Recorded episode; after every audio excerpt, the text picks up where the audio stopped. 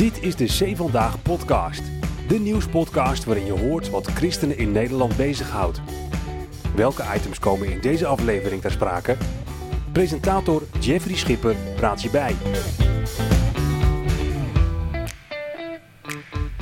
De lezing Het Evangelie zonder kleine lettertjes. Het is een jaar geleden dat dominee, theoloog Gert van der Brink die lezing gaf. En dat uh, zorgde nogal wat voor uh, rumoer. De een vindt hem misschien een theologische pyromaan. De ander zegt dat hij het vuur van Jezus brandende houdt. We gaan het uh, vandaag nabespreken met Cor Verkade, ondernemer, voorganger. Wat doet hij niet allemaal nog, nog niet meer?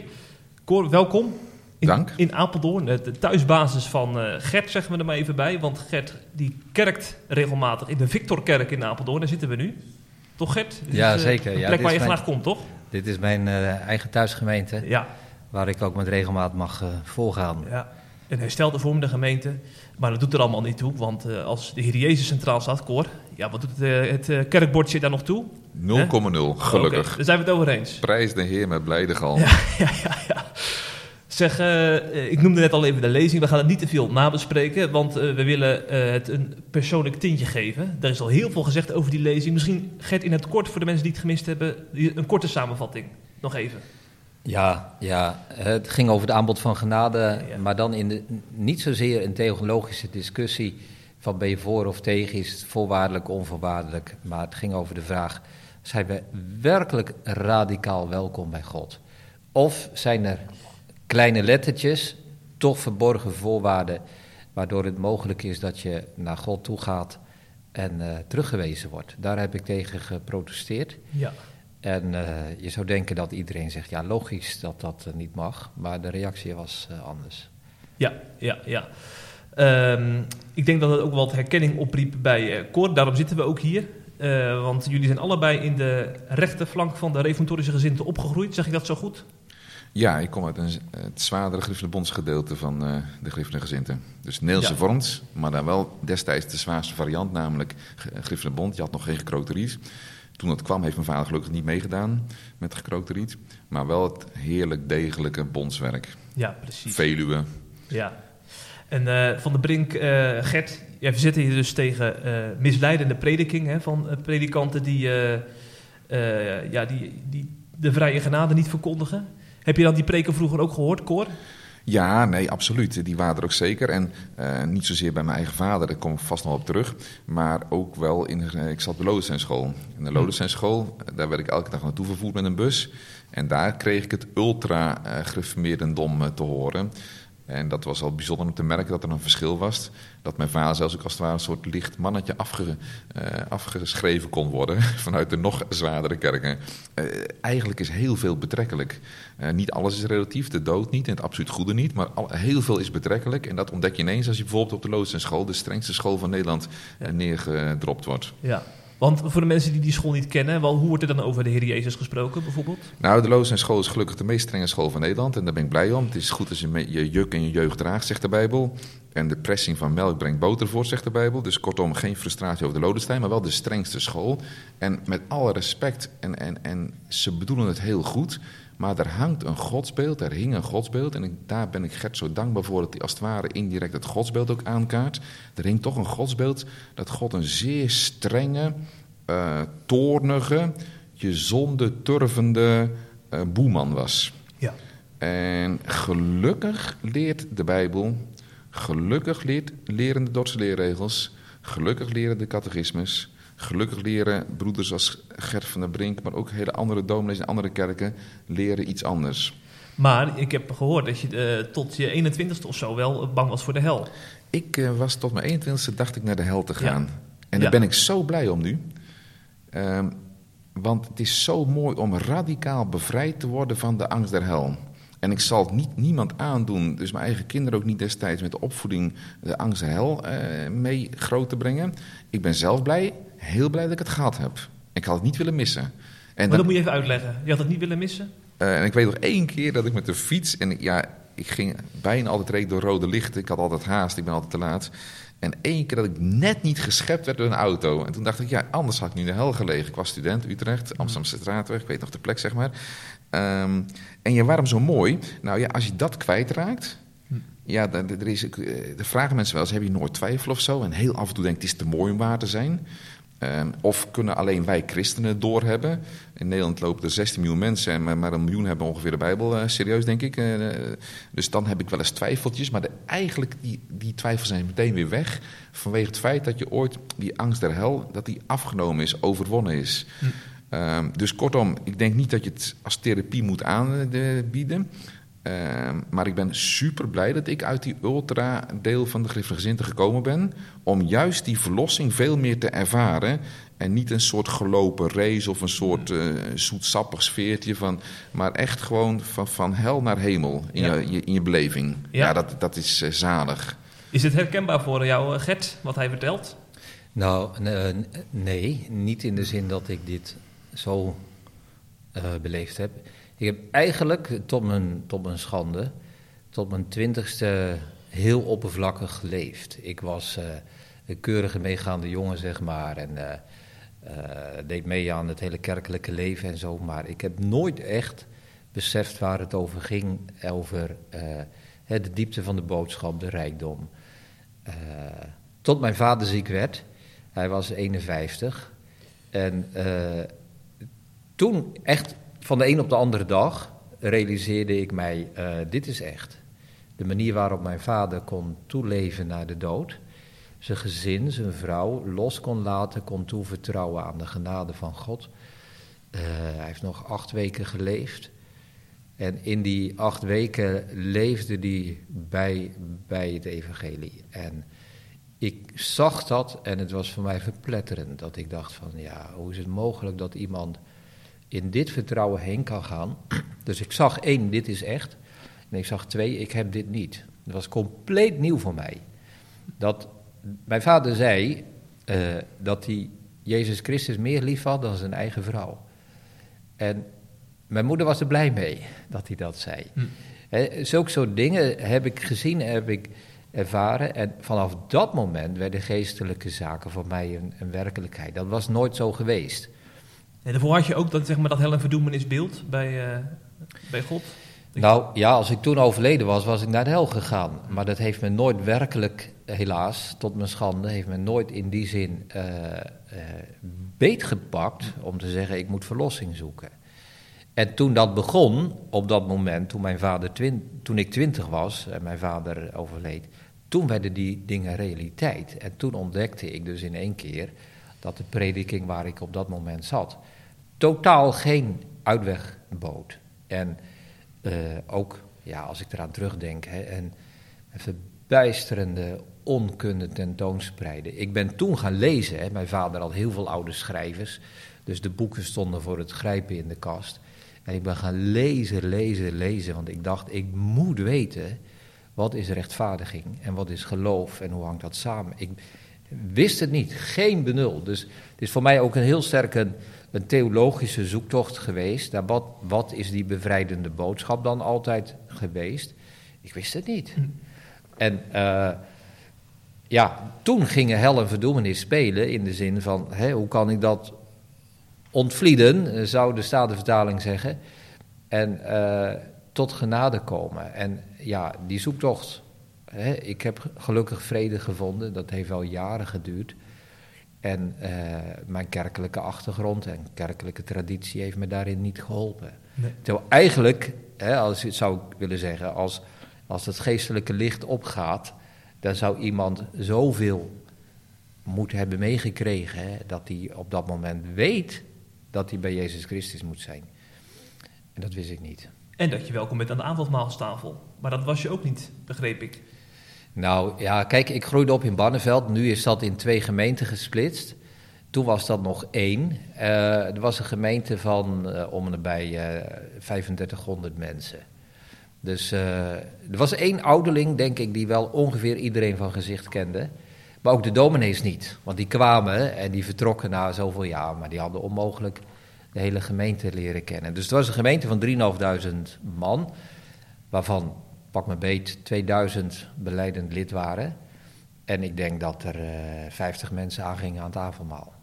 Zo. Dus ja, dat was, eh, hè, dat was nauwelijks in procenten te tellen. En toen ik aanging, ik was denk ik 24, dat ik voor het eerst deelnam aan het avondmaal. Ik was de jongste. Mhm.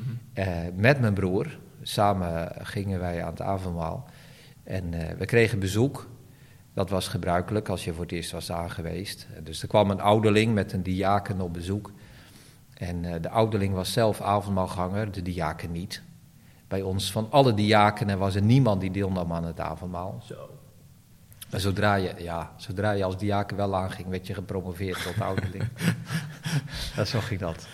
Maar die diaken, die was heel fel. En die zei echt tegen mij, eh, jij mag niet meer aangaan.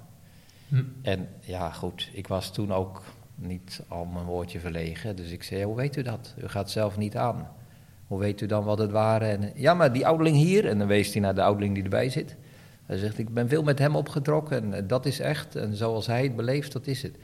Dus die man die zat daar uit tweede hand eh, op pastorale bezoeken mensen te verbieden om aan te gaan aan het avondmaal. Dus eh, ja, maar er was in onze gemeente één man eh, ja, van de Zwaag, de vader van Klaas van de Zwaag. Wat heb ik veel aan die man gehad. Ja. In welke zin? Nou, die man was zelf eh, krachtig tot geloof gekomen. Hm.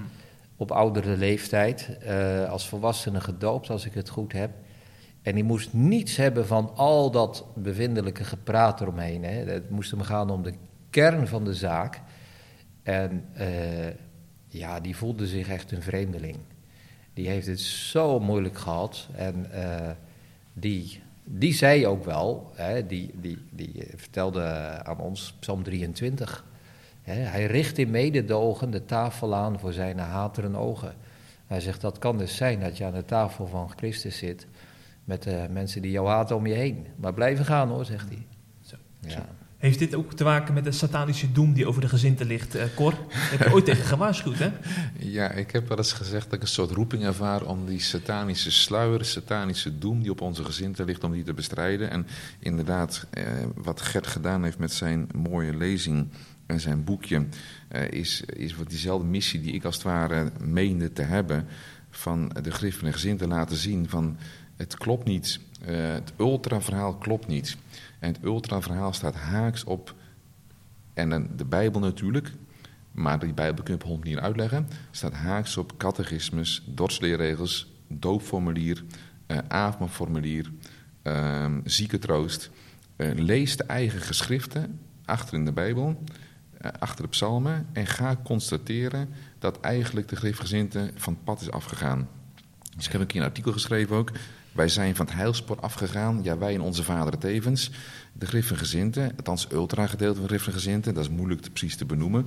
Maar daar waar het aanbod van genade niet centraal staat, ja, met alle respect, ik bedoel het uit, uit liefde en ik kan erom huilen als het ware. Ehm, maar daar wordt, staat niet Jezus centraal of, of de, de mensen naar het vaderhart van de Heere God toe, toe, toe proberen te nopen. En naar Jezus verzoeningswerk en naar de inwoon van de Heilige Geest. Maar staat een of ander zondeachtig, eh zonde neurotisch-achtig vermijdend gedrag centraal of zo. Heel ergens gek hoor, ergens heel wettisch, ergens eh, iets, een combinatie van jodendom, eh, orthodox jodendom en rooms-katholieke gedachten of zo. Maar niet, niet de Bijbel in zijn sprankelende rijkdom. En dat jeukt mij mateloos, dat bedroeft mij ten zeerste, dat er gesuggereerd wordt dat het klopt met de eigen formulieren en met de eigen traditie. En dat klopt het simpelweg niet. Wees eerlijk. En dan vind ik het. Ik heb eens een dominee meegemaakt, ik zal geen namen noemen. Die las dan het doopformulier voor. En die zei: De vader hebben dit geschreven, maar ze hebben dat bedoeld. En het was in mijn wat donk, duist, nog maar zwaardere periode. Maar ik dacht wel, dominee, sorry. De vaderen waren niet schizofreen. Uh, U is, bent het als het ware eerder in onze huidige revelcultuur dan de vaderen. En die man gaf toe, de vaderen zeggen dit en de anderen zeggen dat. Ik vind het zo leuk van Gert, dat boek. Ik heb het uh, van genoten. Gert gaat bewijzen wat de DOS-leerregels zeggen. En ik, ik dacht dat al heel lang, van jongens, dit klopt niet met de revelcultuur. Maar wat Gert doet dan, en daarom iedereen die over het boek praat, het niet gelezen heeft, die, die mist iets. Gert laat zien wat die groepen die bij Dort bij elkaar kwamen voor inbreng gegeven hebben. En dat het een compromistekst is. Maar dan laat Gert nog eens even zien wat ze nog meer hadden willen hebben, als het ware. Um, dus ineens denk je, verdraait nog een toe. Gert zijn visie En dus, dat klinkt dan heel persoonlijk misschien, maar wat Gert te melden heeft, dat is Dordtse leerregels. En dat zijn de Dordtse vaderen. En wat daarna allemaal tussen gekomen is, dat, dat beweert wel dat ze op Dort bouwen, maar doen ze helemaal niet. En dan vind ik het ook wel leuk, ik zit ook te kijken wat de, de criticasters van Gert te melden hebben. En die zeggen eigenlijk regelmatig, althans ik heb er één erg betrapt daarop, dat die zegt, ja, onze vaderen, dus de recente kerkgeschiedenis, leert het anders dan Gert. Klopt, mee eens. Maar Gert, eh, je moet Gert leggen naast catechismus en Dordtse leerregels en naar die geloofsbestroming. En dan zouden veel meer mensen eerlijk moeten zijn. Uh, en in plaats dat ze dan blij zijn en zeggen: Gert, wat heb je dat toch mooi gedaan? Uh, zijn ze op hun tenen getrapt en gaan ze boos doen. Ik moet wel zeggen, zij bedoelen het ongetwijfeld. Dat vind ik zo sneu voor hen. zij zitten ontzettend hard op Gert op de persoon te spelen. En dat doet zie ik bij Simons, hoe ze op de persoon spelen. Zij bedoelen het heel goed op de een of andere gekke manier. Liefst zou ik een keer met ze in gesprek gaan, maar goed, dat zal wel niet lukken. Ze bedoelen het heel erg goed en ze zijn blijkbaar bang dat hun jeugd eh, Gert gaat lezen of Simons gaat luisteren en met een ingebeelde hemel naar de hel gaat of zo. Maar maar, of dat nou echt gebeurt. En het alternatief voor die ingebeelde hemel naar de hel gaan. Het alternatief is met een stellige helverwachting naar de hel toe gaan of zo, denk ik. Dus wat is het alternatief of zo? Dus ik zit er erg te puzzelen. En ben dan heel blij dat jij weer een keer het benoemt dat ik als roeping heb. De satanische sluier, eh, de satanische doem die er over de griffgezinten ligt te bestrijden. Ik wil op alle gergemkansels staan en ze laten me niet toe. Ik wil Lodensteinleraar worden. Ik heb gesolliciteerd. Ik heb er zes jaar gezeten en ik wil godsdienst geven en ze laten me niet toe. Nou ja, daar proef je wel. Ik, we hebben gelukkig zee vandaag. Want die griffige gezinte heeft die diepe inhoud nodig. die in haar traditie verborgen ligt. En waar een soort laag overheen gekomen is, een soort bevindelijkheidslaag. En je moet bekeerd worden laag. En je moet veel menu hartje vragen laag. En die laag moeten we doorheen om terug de rijkdom wat er dieper zit uh, op te boren. En daar hebben we gouddelvers voor nodig. En een van de gouddelvers hebben we gelukkig uh, dan vandaag gevonden. Die zegt, hou eens even, geen kleine lettertjes. Zo is onze goudleverancier niet. Nou, volkomen gelijk. Ja, ja want... Uh over goud gesproken. Je bent natuurlijk ook gemeentepredikant geweest, Gert, in uh, Kralingse Veer. Ja, Rotterdam, Kralingse Veer. Ja, ja, ja. Heb je in de pastorale praktijk heb je natuurlijk ook wel veel met dit, soort problematiek te maken gehad. Van jongeren die geen geloofszekerheid konden vinden. Ouderen denk ik ook misschien wel. Wat zag je, ja, wat zag je daar? Ja, nou, het was een, en nog steeds, het is een prachtige gemeente met één voet in de revelcultuur. Krimpen, kapellen uh, en één voet in de wereldstad, Rotterdam. Dus het was een, een mengeling van, van twee, uh, twee werelden, zeg maar. Uh, maar ik merkte dat heel veel. Onze gemeente daar. Uh, wij zeiden wel eens. Hè, wij, wij hebben ook een soort missie voor zoekende refo's. En die kwamen daar en ik begon daar als predikant destijds. En ik dacht, ja, hè, predikant zijn is keihard werken en uh, hopen dat je ritselingen, die term ken je natuurlijk mm. ook nog wel, ritselingen van genade mag zien. Hè? Hier en daar iemand die eens een keer wat aan een preek heeft of zo. Maar wat er gebeurde was dat er mensen tot geloof kwamen. Radicaal veel. De gemeente groeide. Jonge mensen, uh, avondmaalgang nam toe. Dus er zat een enorme honger en verlangen bij heel veel mensen naar het evangelie. En ik zei wel eens, ze vallen als rijpe appels van de boom. Uh, dus dat, die mensen die verlangden naar een, een evangelie en het enige wat ik hoefde te doen was het evangelie zonder voorwaarden en zonder belemmeringen brengen. En mensen kwamen tot geloof. Maar ja, goed, hè, in die contraien, onze gemeente werd de Spursinkerk genoemd. Dat vonden wij geen scheldwoord. maar ja, dat, dat kon niet waar zijn. Hè. En als mensen uit de gereformeerde gemeente overgingen naar de hersteltevormde gemeente in, in, in uh, hoe heet het, uh, Oude Kerk aan de IJssel... Dan stond er in de kerkbode van de Gegem overgegaan naar, maar ze overgingen naar onze herstelde vormende gemeente. Dan stond er, de kerkraad geeft met droefheid oh, kennis dat. Nou, dus ja, ja dat was. Te lichte tax. Jazeker. Ja. Ja, ja. Dus hè, Cor, jij zegt dat die mensen, die dominees, het allemaal zo goed bedoelen.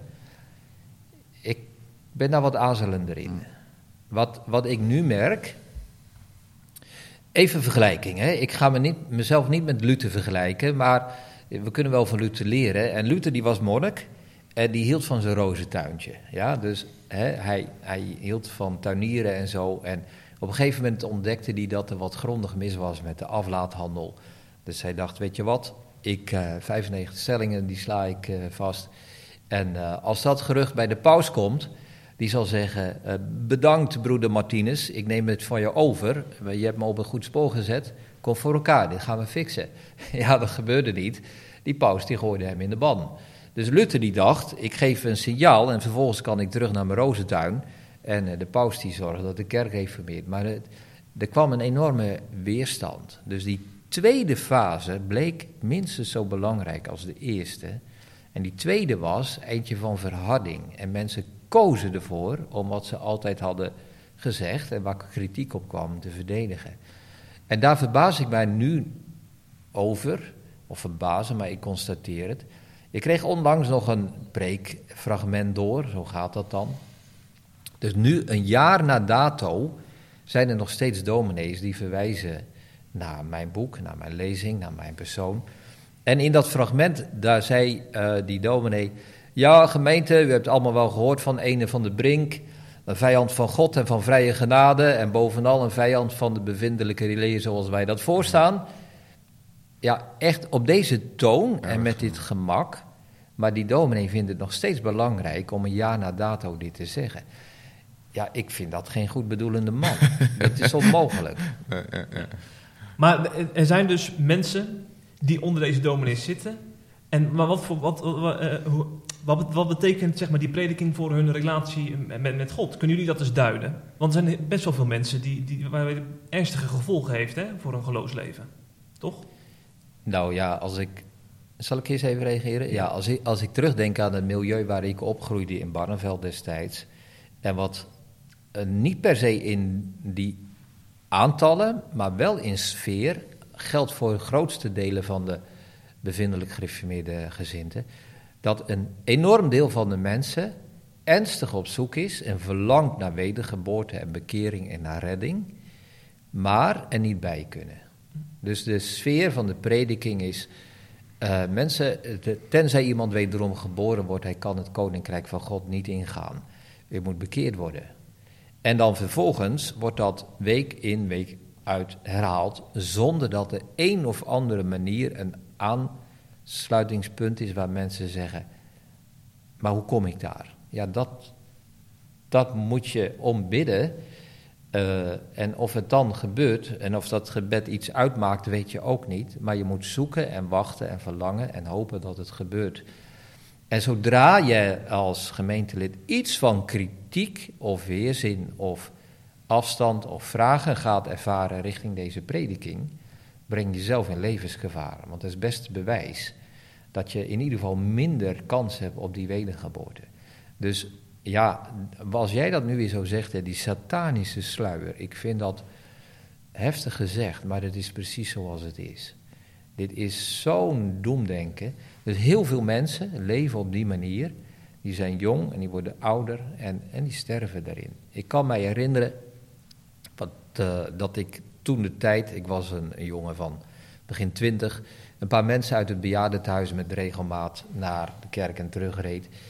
En de preek was gegaan over zondag 19 van de catechismus, wat troost u de wederkomst van Christus. Dat ik in alle droefenis en vervolging met opgericht hoofd, even dezelfde, ik citeer in de oude versie, uh, die zich tevoren in Gods gericht om mijnentwil gesteld heeft, tot een rechter uit de hemel verwachten, die al zijn en mijn vijanden in de eeuwige verdoemenis werpen zal, maar mij met alle uitverkorenen tot zich in de eeuwige heerlijkheid nemen zal.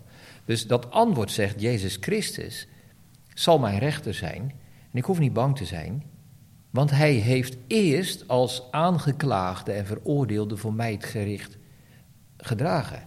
Nou, als dat mijn rechter is, als deze Jezus die voor mij veroordeeld is, mijn rechter is, dan heb ik toch helemaal geen greintje te vrezen. Dus met opgericht hoofd kijk ik uit naar het moment dat Jezus komt. Prachtig, ik vind het echt, het is een van mijn favoriete antwoorden in de catechismus.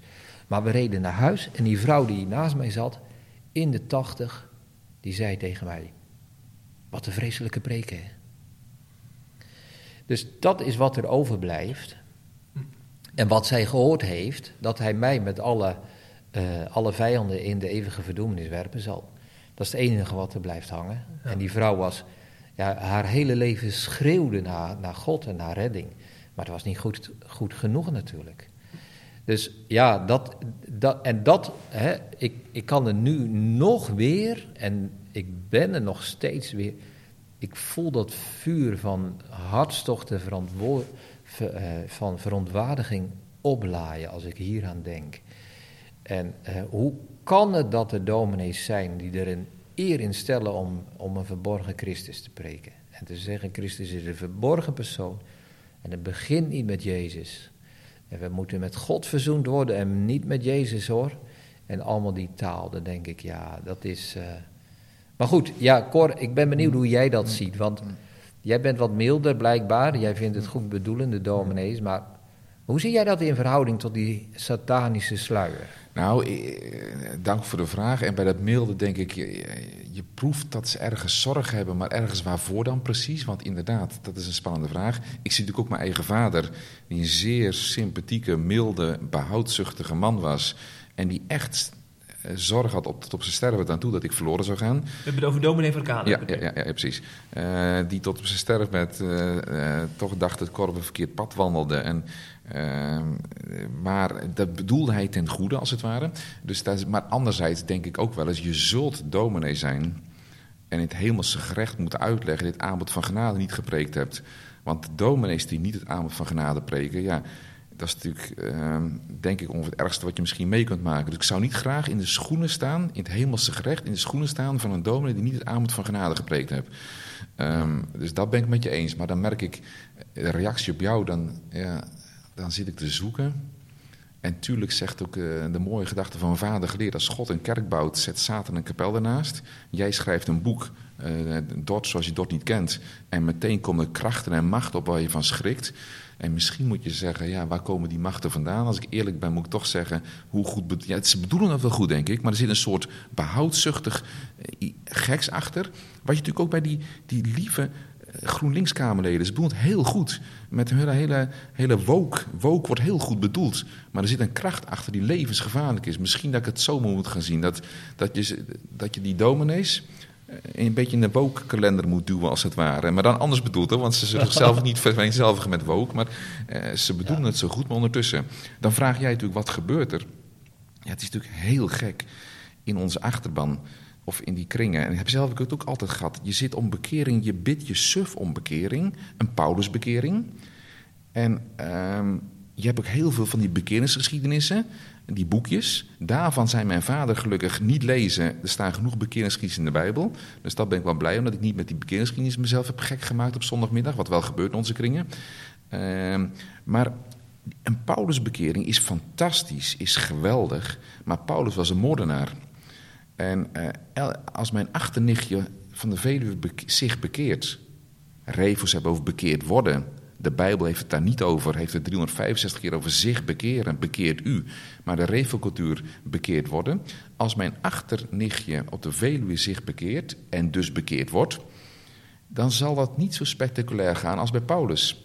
Vroeger toen ik les gaf op de Evangelische Hogeschool, waar je veel eh, lieve kinderen uit jouw traditie, waar jij vandaan komt, Gert, hm. waar je zag honger en dorsten naar Jezus. Dat was heerlijk. Dat waren de fijnste studenten die niet uit mijn kerkelijke traditie kwamen, maar uit jouw kerkelijke traditie. Maar dat terzijde. Vroeger op de Evangelische Hogeschool, toen ik daar les gaf, zei ik altijd van ja, en die man leefde nog. Als Saddam Hussein bekeerd wordt, maar die leeft nu niet meer, hè, maar toen wel, dan gaat het heel spectaculair. Veel spectaculairder dan een, een, een, een achternichtje in de Veluwe. Als Paul de Leeuw bekeerd wordt, gaat het heel spectaculair. Veel spectaculairder dan mijn achterneefje van de Veluwe. En wat doen refo's? Wachten op zo'n spectaculaire bekering. Zonder mensen doodgemaakt hebben, had Paulus. Of zonder te spotten, had Paul de Leeuw. Wacht op een Paulusbekering. Ja, je kunt tot je dood wachten op een Paulusbekering. En je krijgt hem niet. Ehm, ik heb een leuke discussie gehad met een dominee uh, over aannemen. Hij zegt aannemen kan niet meer na de zondeval. Ja, als je Jezus niet aanneemt, zegt de Bijbel, dan krijg je het niet. En wat, ik heb even een vraag. Wat gebeurt er als het achternichtje op de Veluwe zegt van... ik ben bekeerd, ik, ik uh, mag naar, naar de hemel later als ik, als ik overlijd? Wat gebeurt er in, de, in die gezin als ze dat zegt? Ja, als het kind dat zegt, dan, wordt er, dan zal afhankelijk van de kerkelijke ligging... Hmm. Ehm, kan er gekeken worden... Ehm, kan het beoordeeld worden? Dat moet je denk ik niet beoordelen, maar het gebeurt wel. Wat het kind, wat er zelf gebeurt, wat, daar heb ik zelf altijd aangelopen van wat moet er nou precies gebeuren? En Dort zegt heel mooi wat er moet gebeuren. Want Dort zegt eigenlijk, je kunt het niet begrijpen. En als je mij vraagt, Cor, je was bang voor de angst der hel en het is overgaan. Wat is er gebeurd? Dan moet ik ook gaan stamelen en gaan stotteren, zo bijna. Dan, maar ergens denk ik, ehm, het mooie in de kring waar ik uit kwam, en Verontgifte Bond, was een, eindigde met een geweldig aanbod van genade. Elke preek van, eindigde met aanbod van genade, gelukkig. Maar dan stopte het ook. En wat dan nog meer, zeg maar, wat ligt er achter het aanbod van genade? Dat is natuurlijk toch dat aannemen als het ware. En dan worden mensen boos. Het woord aannemen schijnt niet meer te kunnen, zeggen sommige dominees. Maar voor mezelf denk ik, je bekeren is het ongelooflijke mooie wat Jezus eh, aanbiedt, nee, wat de Heilige Geest aanbiedt, namelijk Jezus' heilswerk, om dat jezelf te durven toe-eigenen, oftewel aanvaarden dat jij de dood verdient en leven krijgt. En, en dat zou veel meer in de prediking centraal moeten staan, om, om de jeugd en iedereen op te roepen om te aanvaarden van het heil wat in Christus ligt en wat hij al uitgesprenkeld heeft over bij de, bij doop. En eh, elke zondag weer wordt het bloed van Jezus uitgesprenkeld over de gemeente. Dat mensen het leren zich te durven toe te eigenen. Eh, die poort staat open ook voor mij, als het ware. En dat vond ik zelf zo jammer in de kringen waar ik zat. Dat te weinig uitgelegd werd wat dat dan precies was. Wat moest er gebeuren? Ja, je moest bekeerd worden. En het was mogelijk. Maar verder stopte het een beetje als het ware. En ehm, nou ja, dan zegt de Bijbel gelukkig niet bekeerd worden, maar zich bekeren. Echt een revelafwijking. Je moet bekeerd worden. Nee, dat, dat, dat, dat, moet niet. En nog een revelafwijking, op een Paulusbekering hopen. En ja, dat zijn toch wel twee gruwelijke revelafwijkingen. En de derde, dan zal ik stoppen. Ehm, er is zoveel gebeurd. Weet je waar ik bekeerd ben? Op Gogota. Op Gogota zijn we allemaal bekeerd. En alleen maar je daarvoor openstellen is voldoende, is het. En waarom leren die dominees dat niet? Ik kan er verdrietig om worden. Waar het wel wordt geleerd is onder andere bij avonden van Stichting Jij Daar en van Hardcry en van Geloofstoerusting, Gert, waar jij ook regelmatig in het verleden gesproken hebt. Ja, ja. Uh, uh, voor de mensen die die avonden niet kennen, leg eens uit hoe bijzonder het is dat in de Revo-gezinte uh, überhaupt dit soort themaavonden zijn en wat het allemaal heeft losgemaakt ook in de afgelopen decennia. Ja, ja het is geweldig dat het er is. Ja. En dat dat die jonge lui komen. Het zijn door de weekse avonden. Dus als ik daar kom op een woensdag of een donderdagavond en zo, dan zijn er jonge lui die in hun eigen vrije tijd dit gaan doen. Dus ik vind dat prachtig. En ze komen en ze zijn er. Uh, ze luisteren intens. Uh, ze stellen hun vragen. Dus daar gebeurt echt heel, heel veel. mensen vinden daar geestelijke leiding, geestelijke voeding, ontmoeting. En ja, dat, ook daar komt natuurlijk kritiek op. Hè, waar, de, waar God zijn kerk bouwt, bouwt uh, de Satan zijn kapelletje ernaast. Dus ook daar komt kritiek op. Maar die jongelui laten zich niet uh, weerhouden. En sowieso vind ik dan dat het internet een prachtig medium is. Uh, is een, is een mooi boek van Andrew Pettigrew, het merk Luther. En hij laat zien hoe Luther actief de boekdrukkunst inschakelde. Hij zelf had directe lijntjes lopen met de drukkers. was een nieuw fenomeen en hij schakelde dat in. En dus een enorm belangrijke drijfveer en kracht geweest in de reformatie. En die Romeinse tegenstanders, die waren te laat. Die hadden dat niet gauw genoeg door. En uh, die, die hadden niet die directe, die retorische kracht van Luther.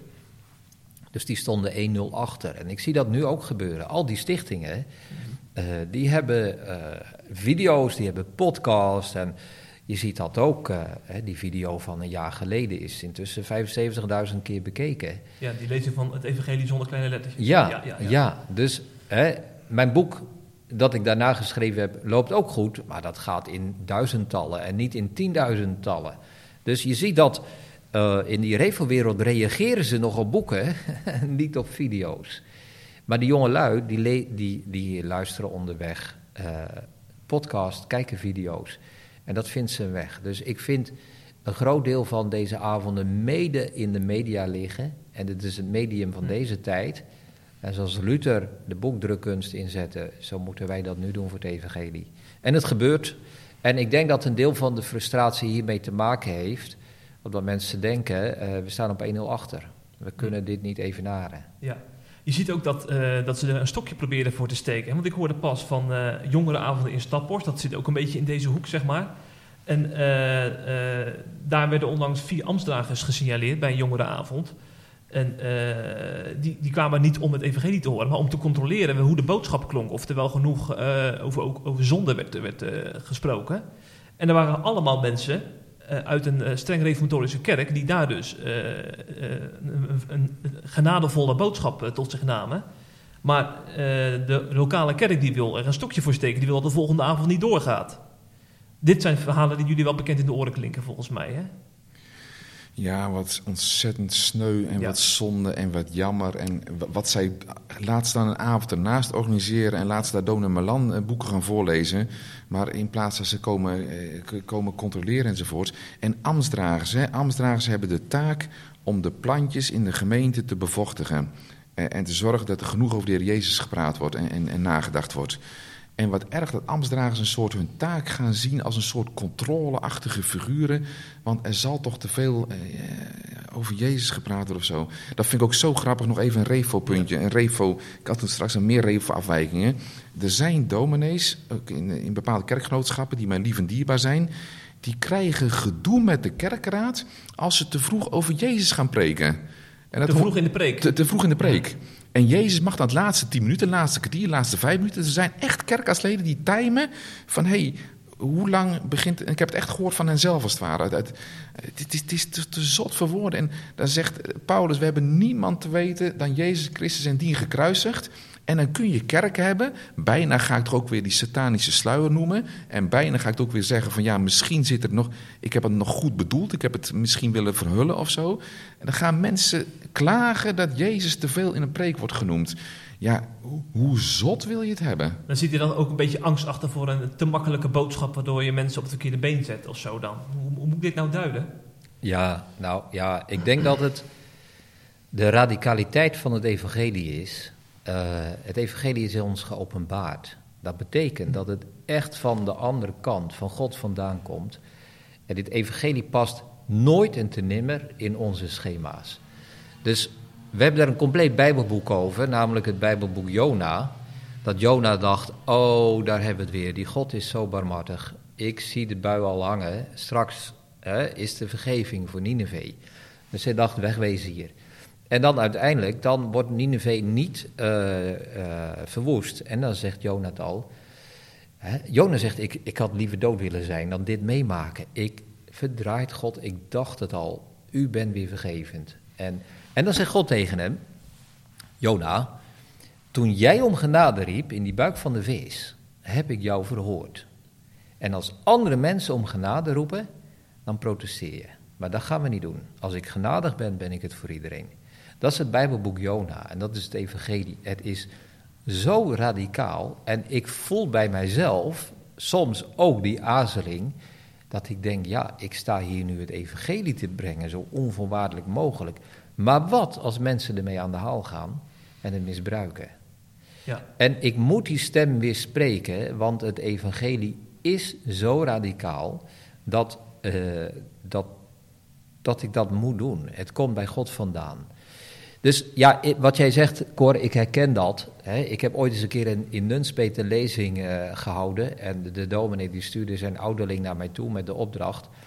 eh, om te turven hoe vaak ik het woord zonde noemde. ja, en dus hè, ik kwam daar binnen en er schoof opeens een man in het driedelig zwart aan. En eh, zijn stropdas was nog zwarter dan die van jou, eh Cor. En die man die moest dus turven hoe vaak ik zonde zei. Mm. Als dat te weinig is, is niet goed genoeg. Dus ik proef heel vaak bij dominees, als ik af en toe nog eens een preek luister uit deze hoek. Soms zeggen ze, ja, gemeente, het woord aannemen.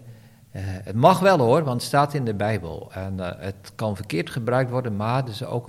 Dus dat is allemaal heel aarzelend en zo. En een beetje enerzijds, anderzijds. Maar het is niet zeggen, eh, ik bied Jezus aan en je mag hem aannemen. Dus die, die, die dominees die komen pas in een element, dat hoor je gewoon, dat voel je, als ze de wet breken. Dat is vertrouwd terrein. En op het evangelieterrein, dan worden ze aarzelend, of ze wagen zich er niet aan, of het is in wensende zin, of het is in uh, passieve vorm. Ja, gemeente, het wordt u aangeboden. Ja, maar dat is niet Jezus aanbieden. Je, je, zou sociologisch een onderzoek moeten doen wat die prediking doet bij de jongelui, als het ware. En dat mensen zouden kunnen aangeven, is God een vader, is God goed dier enzovoorts. Maar ook is God een boeman, boeman, een tiran. En als ik het goed zie, maar ik hoop eigenlijk dat ik geen gelijk heb, wordt de Heere God onze liefdevolle vader. We beginnen ook met vader als eerste woord bij de twaalf artikelen. Maar wordt toch heel vaak be- of onbewust direct of indirect als een soort boeman, een soort tiran geschilderd. En een keer kom je voor hem en is hij rechter en dan weet hij alles wat jij gedaan hebt en alles wat jij gezegd hebt. En alles, hij weet alles van je. En ik denk dat in de Griffelijke gezinten, in het ultragedeelte van de gezinten, een soort boeman, tiran, godsbeeld overheersend is boven trouwe, liefdevolle, goede tieren, barmhartige vader. En ja, dat is natuurlijk, als dat waar is, ik vrees het wel, dat zit ook weer iets van die satanische sluier. Jij kwam ermee, ik had het eigenlijk willen verbloemen, ja. Jeffrey, maar jij kwam met, met dit oude term van mij, die je lang begraven was als het ware. ik heb weer opgerakeld, ja. Maar er zit toch iets satanisch in om zo'n goede tieren, milde zegenader, vader, om die in die tirannen, boemanachtige sfeer te duwen. Dat is natuurlijk dramatisch. Misschien ook, ook voor luisteraars die denken dat we het over de hele reformatorische gezin hebben. We hebben het over een smal deel, hè, voor de duidelijkheid, toch? Het gaat over, uh, de reformatorische gezin is heel groot. We hebben het over 10% van de refo's die hiermee te maken heeft, toch? Nee, veel meer. Meer? Ja, ja, ja. Ik denk niet zozeer in aantallen van de uh, predikanten. Maar wat jij, wat jij zei uh, over de Lodestein. Uh, ik weet niet of je het voor die uitzending of in die uitzending zei, maar hmm. daar gebeurt het. Hè? Dus toen, ik heb ook op de Lodestein gezeten als leerling en ik heb er gezeten als docent. En uh, daar krijgen dus heel veel mensen deze tik mee. Want de lesmethodes, de godsdienstdocenten, vergeet niet wat het RD doet, er stond van de week een, een, verslagje in van een of andere zendingsbijeenkomst in uh, Harskamp. Mm -hmm. nou, dat, dat zit echt die rechterkant van de rechterkant, zeg maar. Ja, hoeveel mensen komen daarop af? 20, 30. Maar er wordt heel veel aandacht aan besteed in het Reformators Dagblad. En als er, een, als er een avond is van jij daar, een geloofsterusting met kerst, waar duizend mensen zitten, dan zegt het RD, wij gaan daar niet heen, want het ligt te gevoelig. Dus het, het, is niet zozeer alleen een paar zware dominees, maar het doortrekt de hele gezinte. En wij zijn als mens, als zondaren, meer geneigd tot wantrouwen dan tot geloof. Dus het sluit aan bij ons wantrouwen richting God. En als het dan wordt gezegd van ja, hè, wat je net zegt. Er zijn dominees die zwart op wit zeggen: Als God jou bekeert, ga je hem niet kennen als vader, maar als rechter. Zo begint het. Dat is het ware leven. Nou ja, als je dat brengt, dan, dan ik denk eerder over de gereformeerde gezinten niet in 10%, maar in 70%. 70? Dat mensen... De overgrote meerderheid? Dat, dat mensen in de gemeente denken, ja, maar er moet wel iets waar zijn van die ernst.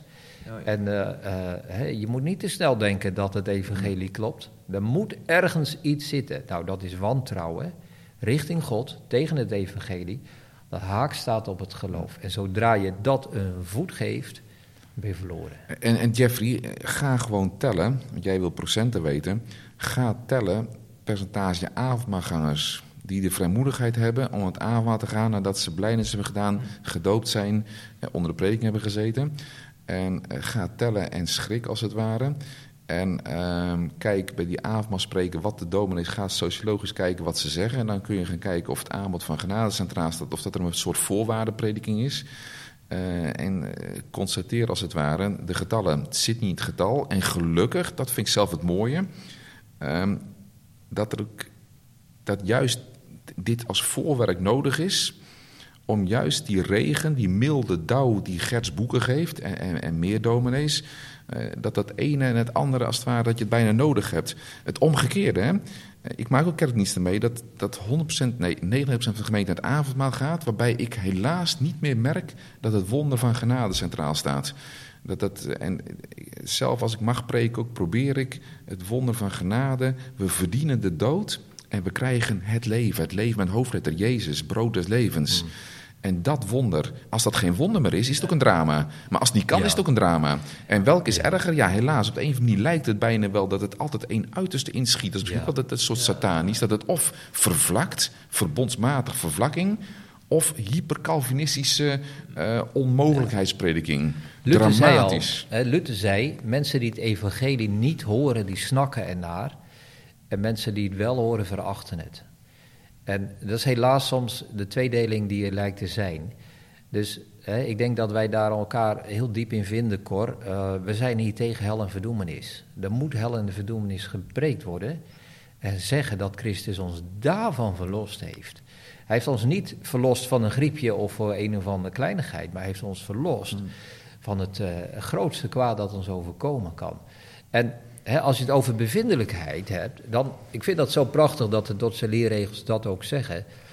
Het is God aangenaam dat de geroepenen tot hem komen. Hij belooft met ernst allen die tot hem komen, twee dingen, de rust der zielen en het eeuwige leven. Dus hij belooft het eeuwige leven, maar ook, wordt als eerste genoemd, hij belooft de rust der zielen. En ik kan als dominee dat nooit bewerkstelligen om tegen mensen te zeggen, joh, als jij dit nu gelooft, ga je innerlijk rust ervaren. Ik, dat is Het werk spannende. van de geest. Dat is werk van de geest. En toch moet ik het zeggen.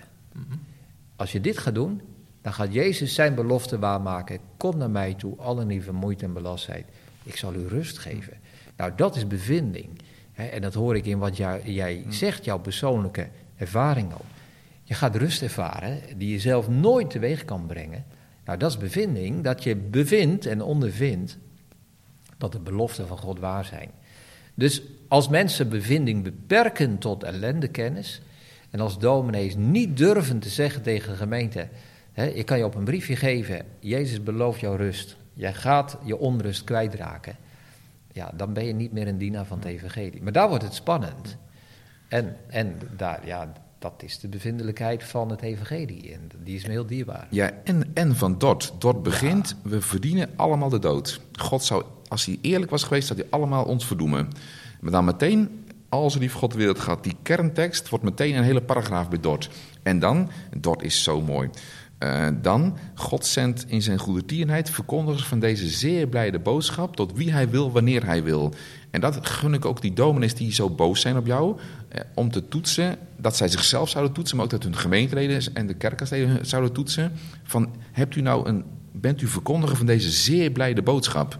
Is het evangelie, wordt het evangelie elke zondag uitgesproken als een zeer blijde boodschap? Of toch als een soort, een soort spannend verhaal van misschien heb je het, misschien heb je het niet, vraag er maar veel om, et cetera, et cetera. Dort is zo rijk. Ik wil even persoonlijk afsluiten, want eh, er zijn ook heel veel mensen die, eh, die op een gegeven moment tot geloofszekerheid komen, maar toch weer gaan twijfelen. Hè? Want eh, ze hebben te maken met terugkerende zonden of met eh, aanvechtingen, eh, waardoor ze zich toch niet helemaal kind van God voelen. Is het voor jullie herkenbaar dat jullie die, ook, die twijfels ook wel eens hebben? Van hoor ik er wel echt bij? Ben ik wel echt geliefd bij God? Eh, ja, ja, kijk, niemand heeft een volkomen geloof. En het ongeloof, wat ik eerder zei, ehm, vindt zichzelf altijd eh, een stem waard. Dus ik herken dat wel. Maar juist, kijk, God wist dat. Dus het evangelie is bedacht op het ongeloof van ons mensen. En eh, altijd terug naar het evangelie. Dus die tweeslag van wet en evangelie, wat dat betreft ben ik eh, heel, heel Luthers. De wet zegt wat wij moeten doen en de wet geeft ons een verwrongen godsbeeld. Maar het evangelie vertelt ons, 2 Korinthe 4 vers 6, dat wij God zien in het gezicht van Jezus. Dat is zo'n prachtige tekst. Dus als je God echt wil zien zoals hij is, moet je kijken naar Jezus. Psalm 25 zegt in de oude beruiming, milde handen, vriendelijke ogen zijn bij hem van eeuwigheid. En als je daarheen teruggaat, terug naar het evangelie, terug naar die goedheid van God, uh, dan, dan kan het niet anders of dat geeft zekerheid, omdat het zo'n radicale boodschap is. En uh, dat helpt mijzelf. En dit zeg ik altijd weer tegen mensen die hiermee worstelen. Kijk naar Jezus. Uh, neem een gedeelte zoals die, die kinderen op schoot neemt, zijn armen om ze heen slaat, ze zegent. En dan vraag ik wel eens, zou jij zo'n kind willen zijn? Ja, zeggen mensen, ja. Nou ja, maar dit, dit is Jezus.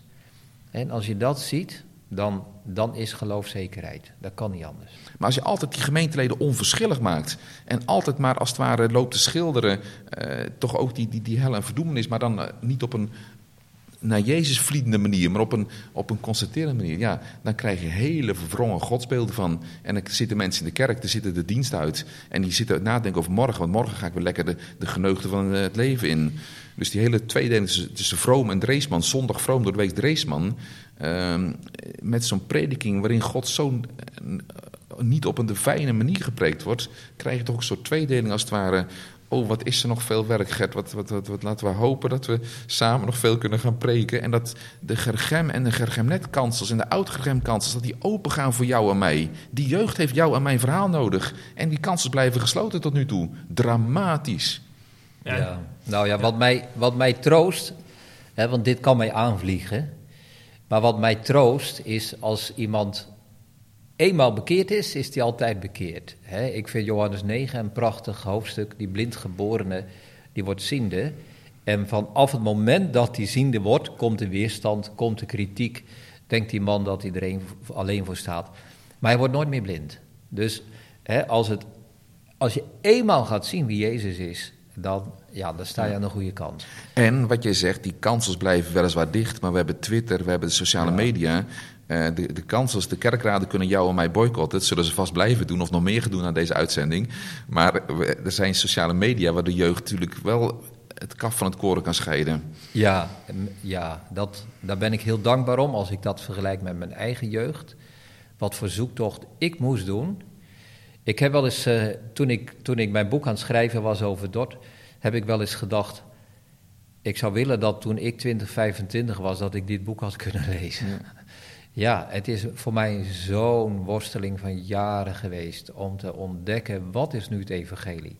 En intussen heb ik het zo mogen zien dat ik het ook met kracht en met radicaliteit durf te brengen, omdat ik denk dat dit het evangelie is. En uh, als een dominee die aarzeling heeft en denkt van ja, ik kan bij het evangelie over de top gaan, dan, dan ben je mis. Dat kan niet. Hè? Die, die goedheid van God, Psalm 145, uh, eh, zijn goedheid ligt verspreid op al zijn werken. Ook zo'n prachtige regel. Alles wat God doet is goed. En overal waar hij werkt is hij goed bezig. En als we dat godsbeeld uh, mogen preken en mogen geven, ja, dan, dan zijn mensen voor Jezus gewonnen. Ja. En dat gaat gebeuren, zeker. Nog één Kom maar even het laatste woord, dan gaan we echt afronden. Nou, nog één gedachte over Dort. Ik meende in de Lodestein-tijd dat de harde reforleer dat het Dort was. Dus ik had een beetje afkeer voor Dort. En uh, vervolgens had ik van mijn vader altijd geleerd van als je, uh, als, er was een risico als je dacht dat je bij Jezus ging horen, dat je remonstrant was. En toen ik bekeerd ben geworden, toen dacht ik dat ik bij Jezus ging horen. Toen dacht ik, verdraaid, ik zal wel remonstrant geworden zijn. En toen ben ik eigenlijk tegen mijn zin in Dort gaan lezen. Want ik dacht dat Dort. Eh, maar ik denk, ja, vijf artikel tegen remonstranten. En ik ging tegen mijn zin Dort lezen. Want ik dacht dat Dort, dat dominee Melan. En Dort 1 was een beetje Gergem Netleer. En, en de kersten, de harde vorm van kersten. En toen ging ik Dort lezen. Want ik wilde kijken van Cor zal wel remonstrant geworden zijn. En dan gaat Cor zeker als het ware naar de hel toe. En tot mijn verbazing bleek Dort alleen maar uh, geweldige mooie gedachten te hebben. Die helemaal bevestigden hoe ik was gaan denken. En toen dacht ik, lieve vader, uh, ik heb het nooit zo hard gezegd. Maar ja, ik ben het helemaal eens met de, met artikelen tegen de remonstranten. Dan kan ik toch geen remonstrant geworden zijn. Dan zal het toch wel waar geestelijk leven zijn. En uh, op hoop van zegen gaan we verder met dat Dort verspreiden. Het Dort zoals je Dort niet kende. Geweldig. Ik wil misschien nog eens een keer een boek gaan schrijven. Maar je kunt zeggen dat boek is er al. Met Dort ook voor jou. Als ik de Dortse goed lees, zegt Dort tegen elke lezer. Met dat jij lezer bent van Dort, ben jij uitverkoren om erbij te horen. Ja. Want God zendt verkondigers van die zeer blijde boodschap te wiel wanneer hij wil. En die lui, die mensen, die zijn uitverkoren om die blijde boodschap te krijgen. Dus ze zijn uitverkoren. En wat moeten ze doen? Aannemen. Volgens mij zegt Dort heel nadrukkelijk, dort, dubbelpunt, ook voor jou. En toch weer even met Johannes de Heerliefde. Die poort staat open ook voor jou. En ik denk dat dat de kern van dort is. Voor iedereen die wil, staat die poort open. Ja.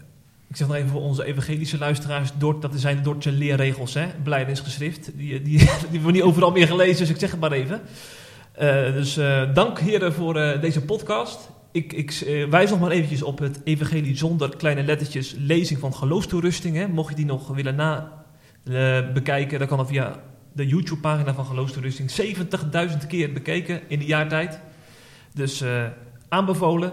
En heren, bedankt voor jullie analyse en duiding. En we hopen dat onze luisteraars er wat aan hebben. Hè? Dat zou het mooiste zijn. Ja, en misschien nog eens een keertje een, een keer overdoen, want jullie hebben zoveel te, te bespreken. Zeker. We kunnen er ja. een jaarlijkse traditie van maken hier in Apeldoorn. Ik hou van jaarlijkse tradities. Heb ik ook geleerd in de opvoeding, die conservatieve opvoeding, traditie geweldig. Dus laten we tradities gaan beginnen over eh, de wens wat er gebeurt.